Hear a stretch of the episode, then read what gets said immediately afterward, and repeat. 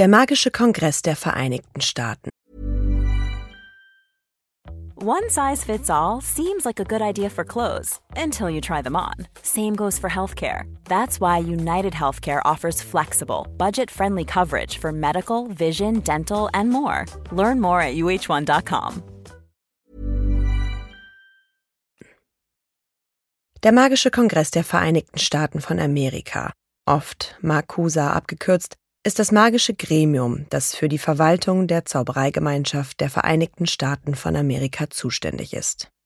Ihr Präsident oder ihre Präsidentin ist das Oberhaupt der zaubernden Welt ihres Landes und das ranghöchste Mitglied des Makusa. Im Gegensatz zum No-Mai-Kongress der Vereinigten Staaten, der in ein Repräsentantenhaus und einen Senat der Vereinigten Staaten unterteilt ist, besteht der Makusa aus nur einer Kammer. Der Makusa hat seinen Sitz im Woolworth-Gebäude in der Innenstadt von New York City und ist ein außerordentlich imposantes Bauwerk. Es ist mehrere hundert Etagen hoch und sowohl von innen als auch außen mit viel Gold verziert. In der Eingangshalle des Makusa befinden sich zahlreiche Treppen, Fahrstühle und Korridore. In der Mitte hängt ein Porträt des Präsidenten und eine goldene Uhr mit mehreren Zeigern. Sie gibt an, wie bedroht die Zaubereigemeinschaft zum jeweiligen Zeitpunkt ist. Als Newt Scamander den Makusa 1926 besucht, ist das Gebäude von Zauberern und Hexen gefüllt. Im Zentrum der Lobby stehen mehrere Phönixstatuen, in deren Mitte eine aus Stein gefertigte Skulptur steht. Es dient als Erinnerung an die Hexenprozesse von Salem. Am Fuß der Skulptur stehen die vier lateinischen Worte Integritas, Integrität, Unitas, Einheit, Virtus, Macht und Magia, Magie. Um die Eingangshalle herum stehen zwölf Statuen, als Andenken an die ehemaligen zwölf Auroren, die sich als erstes dem Makusab verpflichteten. Ein weiterer wichtiger Ort ist der Pentagrammsaal, in dem Besprechungen mit Abgeordneten durchgeführt werden. Am 7. Dezember 1926 wird dort auch der Schweizer Gesandte Heinrich Eberstadt von Serafina Pickery kritisiert, da ihm der Schwarzmagier Gellert Grindelwald entwischt. In diesem Saal werden außerdem potenzielle Verbrecher verhört.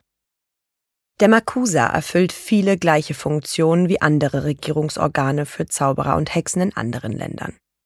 Er ist dem Magischen Rat von Großbritannien nachempfunden, der dem Zaubereiministerium vorausging. Vertreter magischer Gemeinschaften aus ganz Nordamerika werden in den Makusa gewählt, um Gesetze zu erlassen, die die amerikanische Zaubereiwelt sowohl überwachen als auch schützen sollen. In den Anfangsjahren des Makusa besteht das Hauptziel darin, den Kontinent von Reinigern zu befreien. Reiniger sind korrupte Zauberer, die ihre magischen Mitmenschen aus persönlichem Gewinnstreben jagen. Die zweite große Herausforderung für den Makusa ist die Zahl der kriminellen Zauberer, die aus Europa und anderen Ländern nach Amerika fliehen. Die ersten Freiwilligen, die sich in den USA zu Auroren ausbilden ließen, nehmen in der Geschichte der Vereinigten Staaten einen besonderen Platz ein. Es ist zum Teil auf ihre Aufopferung zurückzuführen. Ihren Nachkommen wird seither besonderer Respekt gezollt. Von den zwölf überlebten jedoch nur zwei.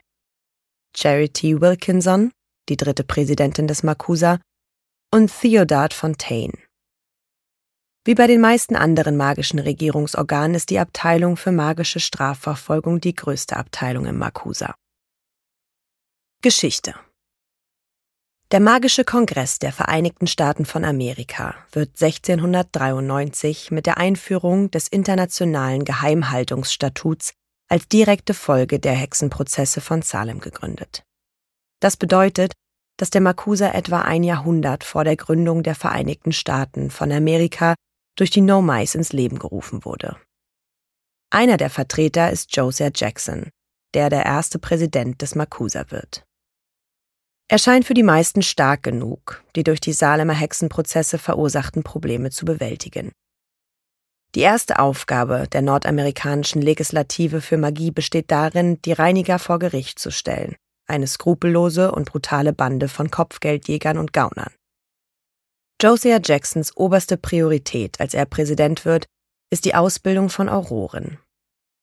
Zu Beginn gibt es nur wenige, die dafür qualifiziert sind. Der Makusa muss seit seiner Gründung mindestens fünfmal seinen Standort wechseln. Ursprünglich hat der Kongress keinen festen Treffpunkt und zieht umher, um von den Nomais nicht entdeckt zu werden. Da in Amerika ein sehr feindseliges Verhältnis zwischen magischen und nicht magischen Menschen herrscht, gibt es keine Zusammenarbeit zwischen der Makusa und der Nomai-Regierung. Schließlich errichtet der Kongress ein verzaubertes Gebäude in den Appalachen als Hauptquartier. Sie müssen jedoch umziehen, da sie merken, dass es sich an einem ungünstigen Ort befindet. Im Jahr 1760 zieht der Makusa nach Williamsburg in Virginia, wo der damalige Präsident Thornton Harkaway lebt. Harkaway züchtet Krabs, eine Art magische Terrier, die eine große Aggressivität gegenüber nicht-magischen Menschen besitzen.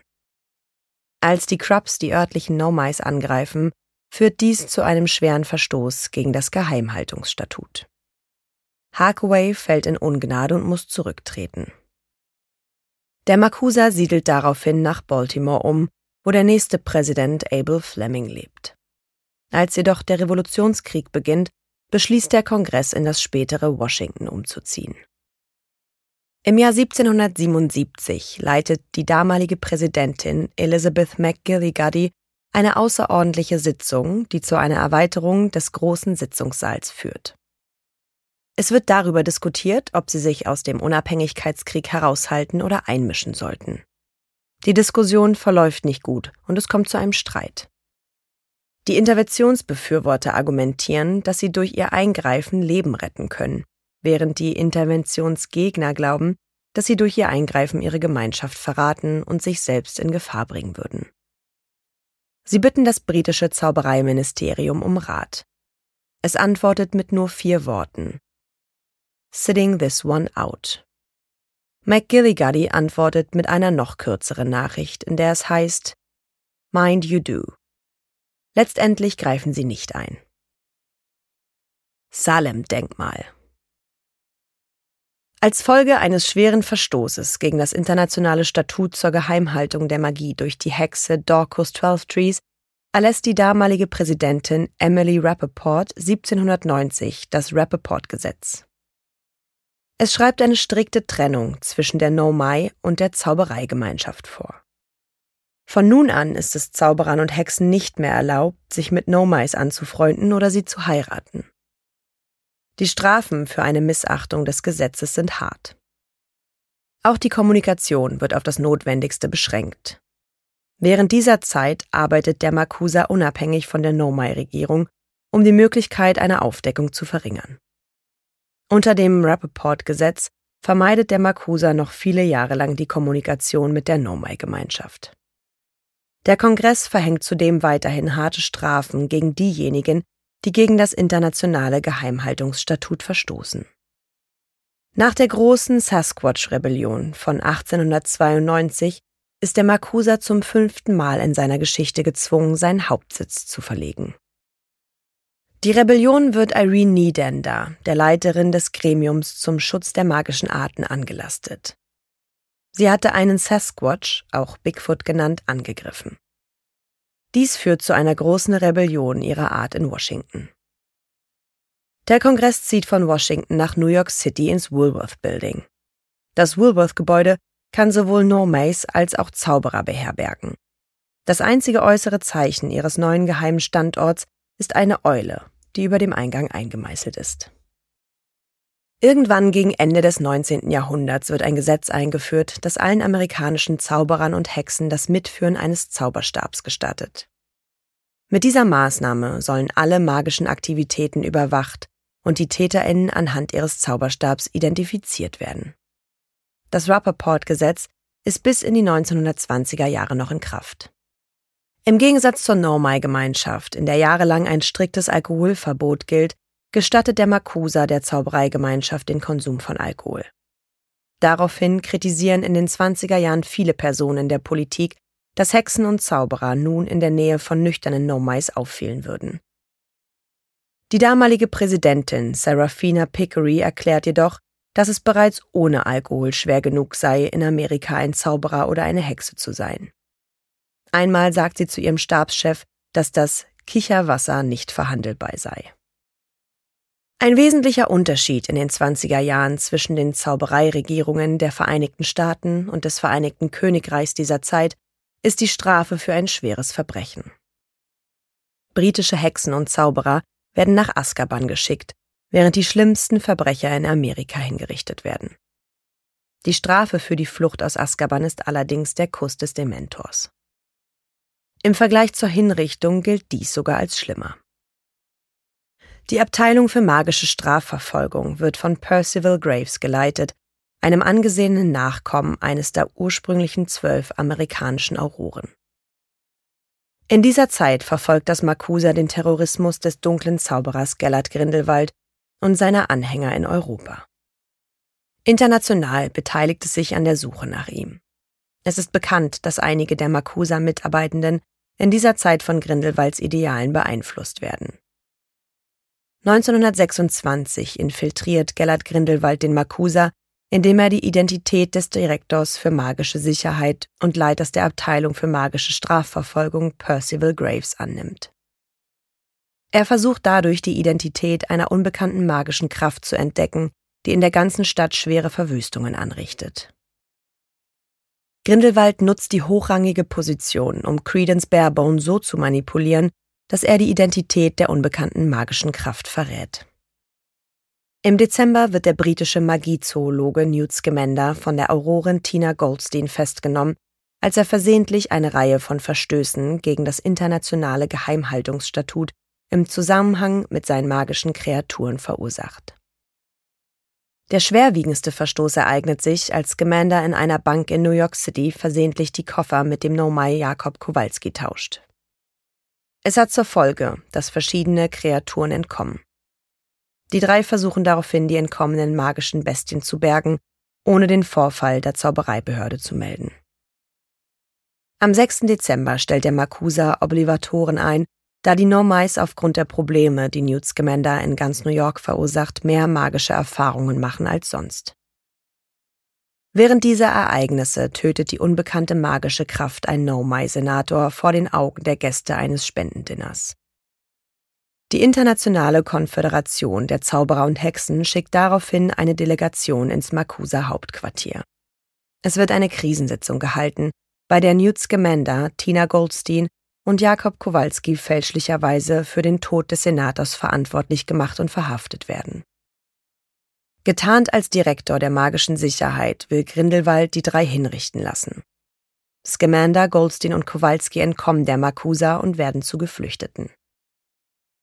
Grindelwald entdeckt, dass es sich bei der magischen Kraft um Credence Barebone selbst handelt und enthüllt, dass der Junge ein Obskurial ist. Grindelwald versucht daraufhin, Barebone zu überreden, sich seiner Sache anzuschließen. Es veranlasst Barebone, sich erneut in seine Obscurus-Form zu verwandeln und eine Verwüstung der Stadt zu starten. Credence wird von den Makusa-Auroren scheinbar vernichtet und Gellert Grindelwald wird vom Makusa enttarnt und verhaftet. Goldstein und Scamander werden begnadigt. Der Kongress startet anschließend eine groß angelegte Säuberungsaktion, um die entstandenen Sachschäden zu beheben. Die gesamte Stadt muss mit dem Gedächtniszauber versehen werden. Am 30. Mai 1927 versucht der Makusa in Zusammenarbeit mit der Internationalen Konföderation der Zauberer, den Hochsicherheitsgefangenen Gellert Grindelwald mit Hilfe eines fliegenden Hochsicherheitswagens von New York nach Europa auszuliefern. Der Versuch wird jedoch von einem Makusa-Mitarbeiter sabotiert. Grindelwald greift den Transport im Himmel von New York an und übernimmt die Kontrolle über die Kutsche. Fast ein Jahrhundert später, im Jahr 2014, wird der Augury Hans, ein magischer Vogel, durch amerikanische Quidditch-Fans nach dem Viertelfinale zwischen den Vereinigten Staaten und Liechtenstein entführt.